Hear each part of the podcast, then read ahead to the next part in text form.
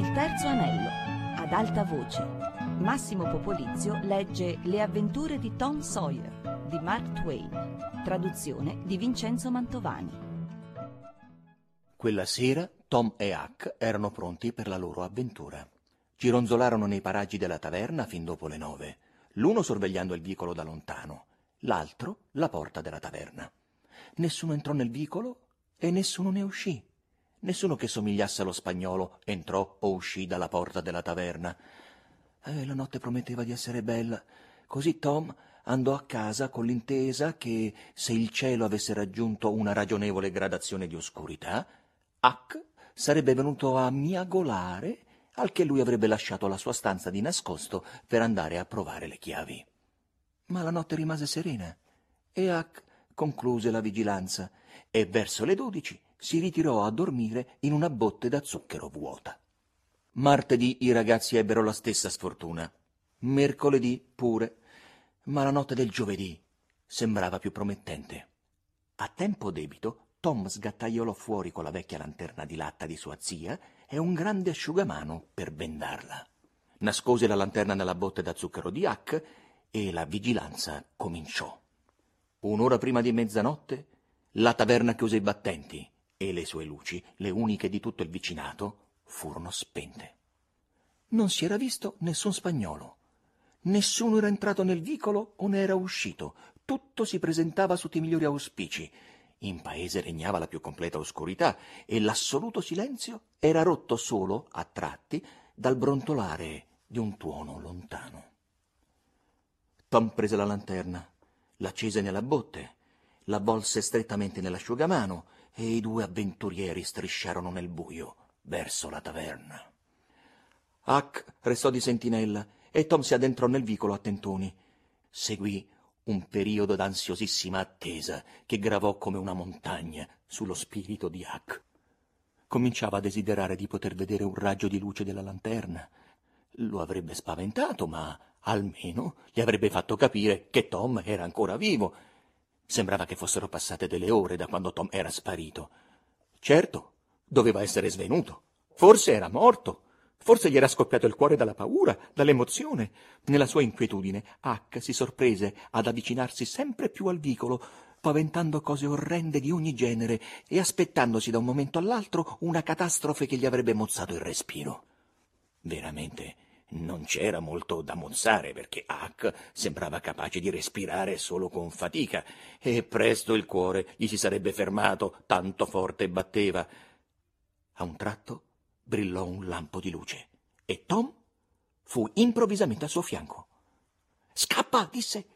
Scappa se vuoi salvarti la vita. Non c'era bisogno di ripeterlo.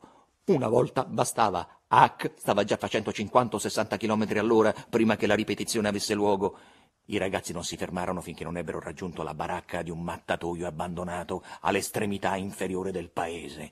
E proprio mentre si mettevano al riparo scoppiò il temporale e si mise a diluviare.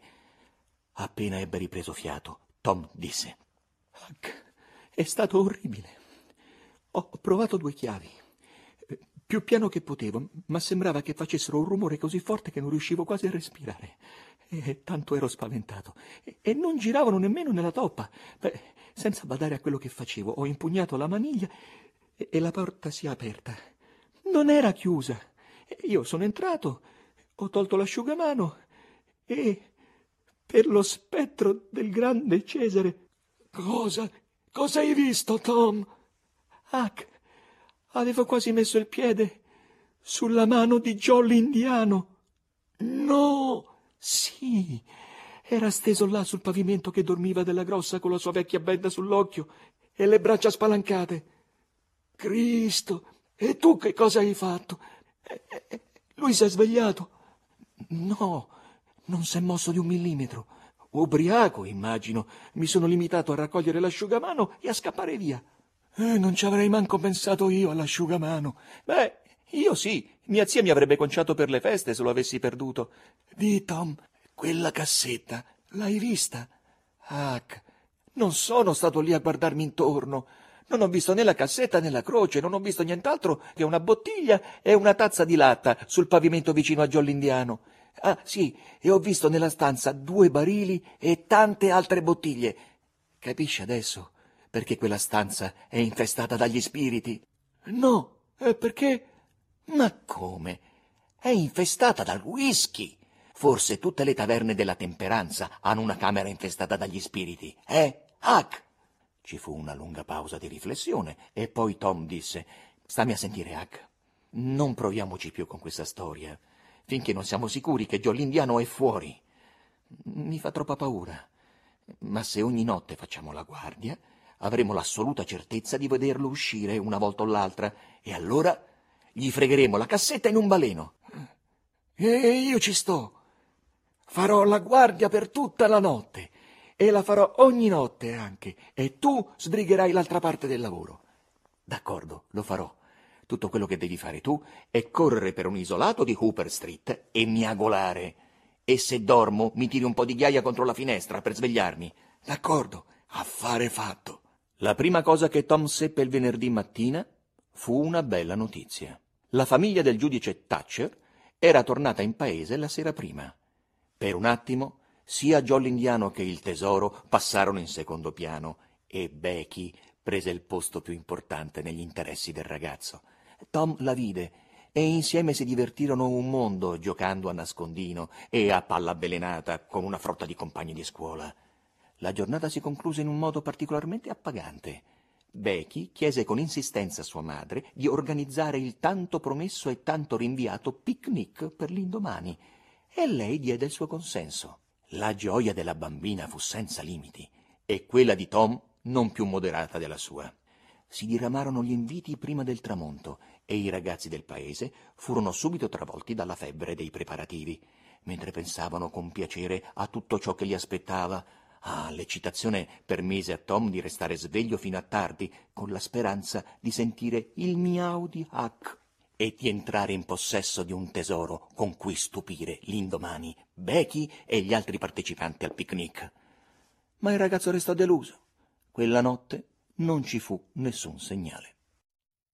Finalmente venne il giorno e verso le dieci o le undici un'allegra e rumorosa comitiva si raccolse davanti alla casa del giudice Thatcher, dove tutto era pronto per la gita. I vecchi non avevano l'abitudine allora di rovinare le scampagnate dei giovani con la loro presenza e si pensava che i più piccoli fossero al sicuro sotto l'ala di qualche signorina diciottenne e di qualche giovanotto di ventitré o ventiquattro anni. Il vecchio battello a vapore del traghetto fu noleggiato per l'occasione e finalmente l'allegra brigata sfilò lungo la strada principale, carica di panieri pieni di roba da mangiare. Sid era malato e dovette rinunciare alla gita. Mary restò a casa per fargli compagnia. L'ultima cosa che la signora Thatcher disse a Becky fu Tornerete molto tardi. Forse sarà meglio che tu passi la notte con una delle bambine che abitano vicino alla stazione del traghetto, bambina mia. Allora starò con Susie Harper, mamma. Benissimo, e bada a comportarti bene e non dare fastidio a nessuno. Poco dopo, mentre camminavano l'uno a fianco all'altra, Tom disse a Becky Senti, Ora ti dico quello che faremo. Invece di andare da Joe Harper, saliremo in cima alla collina e ci fermeremo dalla vedova Douglas. Ci offrirà il gelato. Eh, ce l'ha quasi tutti i giorni. Montagne di gelato. E sarà contentissima di vederci. Ci divertiremo un mondo. Poi Becky riflette un momento e disse: Ma cosa dirà la mamma? E, e come farà a saperlo?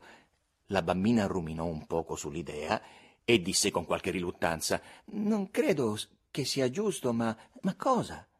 Tua madre non lo saprà? E allora che male c'è? Lei vuole solo che tu non corra rischi, e scommetto che te l'avrebbe detto lei di andarci dalla vedova, se ci avesse pensato. Ne sono sicuro. Cinque chilometri a valle del paese, il vaporetto si fermò davanti a una conca boscosa e gettò gli ormeggi. La comitiva scese a terra e ben presto le distese della foresta e gli speroni rocciosi echeggiarono da ogni parte di grida e di risate. Tutti i diversi modi di sudare e di stancarsi furono sperimentati e un po' alla volta gli escursionisti tornarono alla base corroborati da un sano appetito e là ebbe inizio la distruzione di tutto quel ben di Dio. Dopo il festino ci fu un rinfrescante periodo di riposo e di chiacchiere all'ombra di querce maestose, e poco dopo qualcuno gridò Chi viene alla caverna? Tutti. Ah, saltarono fuori pacchi di candele e subito ci fu una gran corsa su per la collina. L'imboccatura della caverna era in alto sul versante e aveva la forma di una A maiuscola. La sua massiccia porta di quercia non era chiusa. Dentro c'era una cameretta gelida come una ghiacciaia e rivestita dalla natura di uno strato compatto di calcare imperlato, di un freddo sudore. Era romantico e misterioso stare là, immersi nella profonda oscurità e guardar fuori verso la vallata verde e risplendente sotto il sole. Ma la situazione perse ben presto tutta la sua solennità e ricominciarono gli schirsi.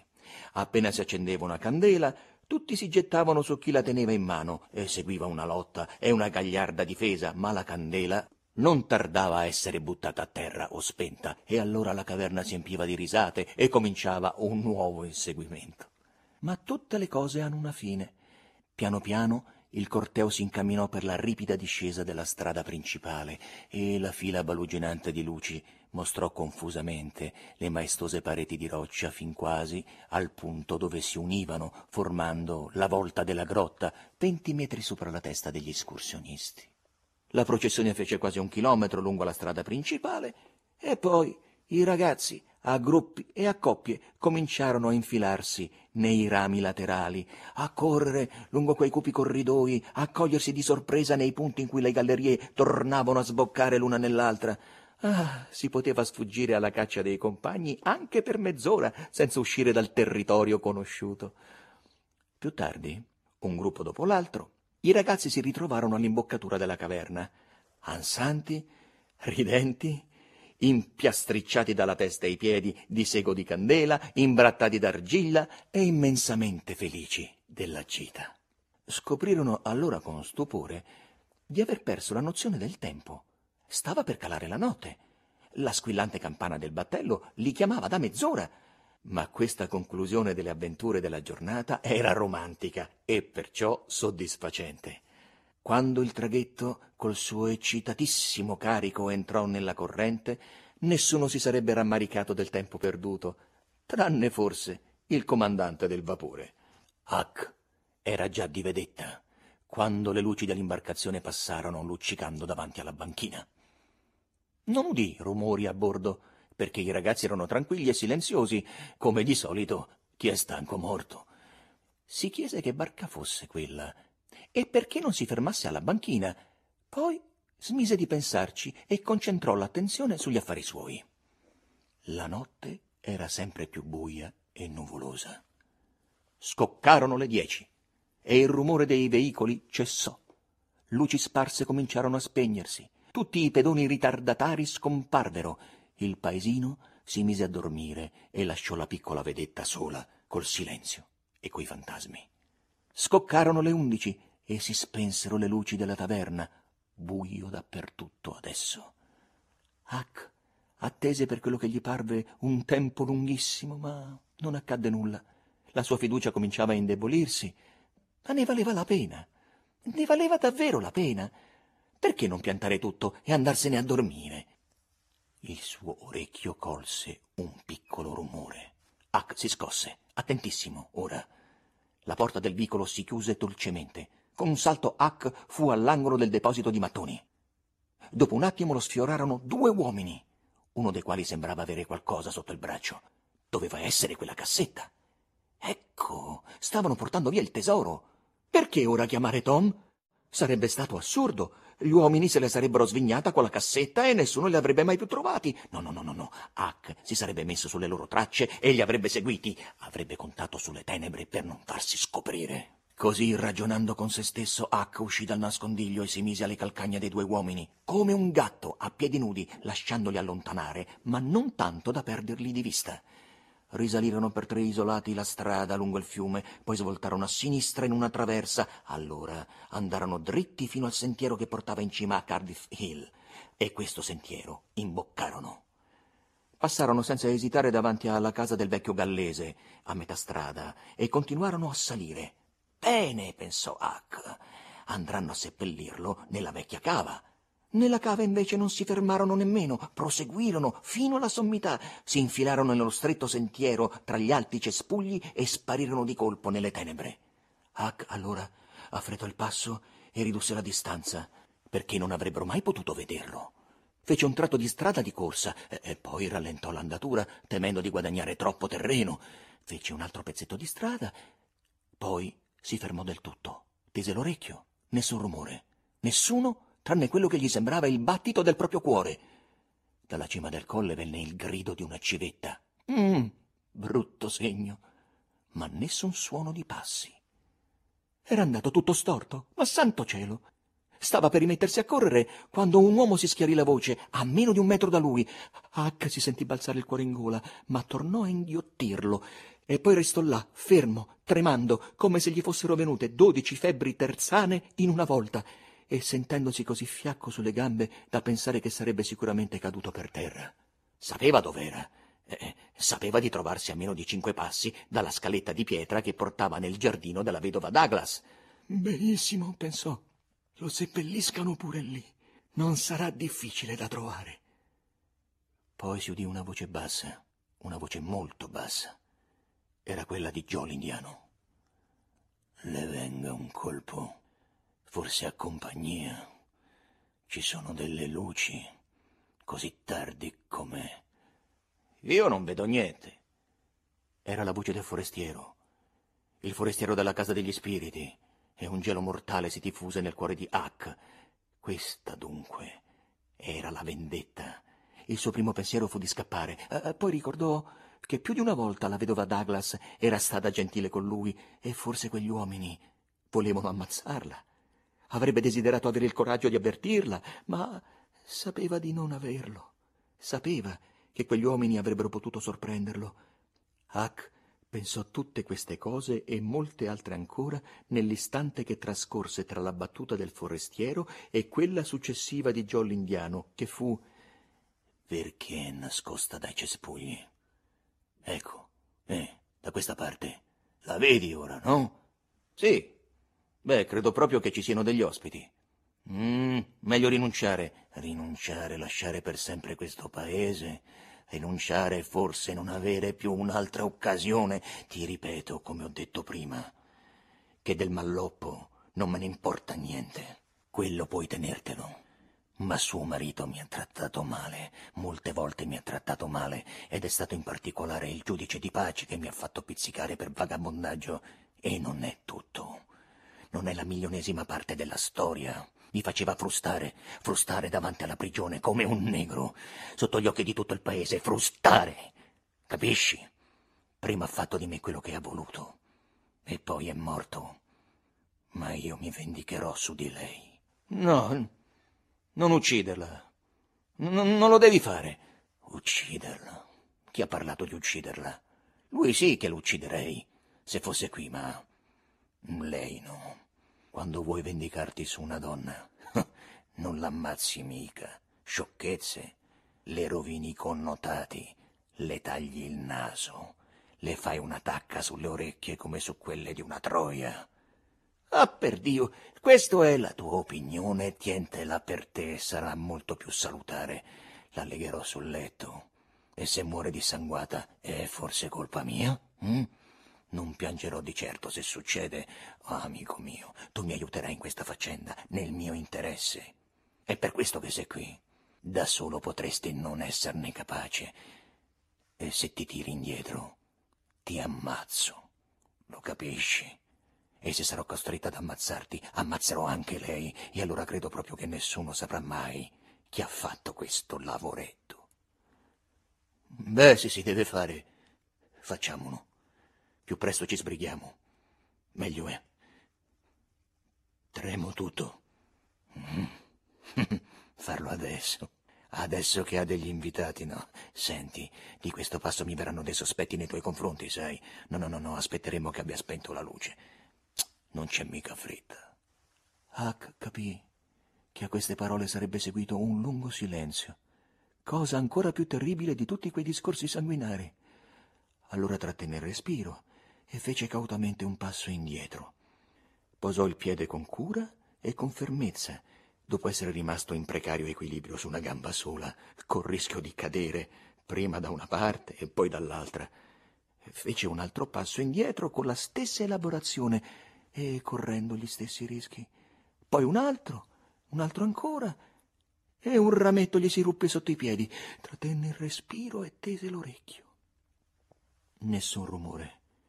Il silenzio era perfetto. La sua gratitudine fu immensa. Allora Hack si girò tra le due pareti di Sambuchi con la stessa lentezza di un piroscafo e continuò ad allontanarsi in fretta ma con cautela. Quando sbucò dai cespugli davanti alla cava si sentì al sicuro e allora alzò gli agili tacchi e si mise a correre. Continuò a correre lungo la discesa finché non ebbe raggiunto la casa del gallese, bussò alla porta e poco dopo si affacciarono alle finestre le teste del vecchio e dei suoi due nerboruti figliuoli. Cos'è questo baccano? Chi bussa? Che cosa vuoi? Fatemi entrare presto, io vi dirò tutto. Perché chi sei? Huckleberry Finny. Presto, fatemi entrare. Huckleberry Finny. Oh! Non è un nome che spalanchi molte porte, direi. Dai, fatelo entrare, ragazzi. E vediamo qual è il problema. Per piacere, non dite mai che ve l'ho detto io. Furono le prime parole di Huck appena l'ebbero fatto entrare. Per piacere, non ditelo a nessuno, mi ammazzerebbero di certo ma certe volte la vedova è stata buona con me e, e insomma voglio dire beh, ve lo dirò se promettete di non dire mai che sono stato io corpo di bacco. Ha qualcosa da dire o non si comporterebbe mai così esclamò il vecchio. Sputa ragazzo e nessuno parlerà mai. Tre minuti dopo il vecchio e i suoi figli ben armati erano in cima al colle e in punta di piedi stavano imboccando con le armi in pugno il sentiero tra i sambuchi. Huck non li accompagnò oltre. Si nascose dietro un grande masso e tese l'orecchio. Ci fu un silenzio lento e trepidante, e poi tutto a un tratto una gragnuola di colpi e un grido. Hack non attese i particolari, balzò in piedi e corse giù per la discesa con tutta la forza di cui le sue gambe erano capaci. Massimo Popolizio ha letto Le avventure di Tom Sawyer di Mark Twain, a cura di Fabiana Carobolante e Anna Antonelli, con Annalisa Gaudenzi. Il terzo anello chiocciolarai.it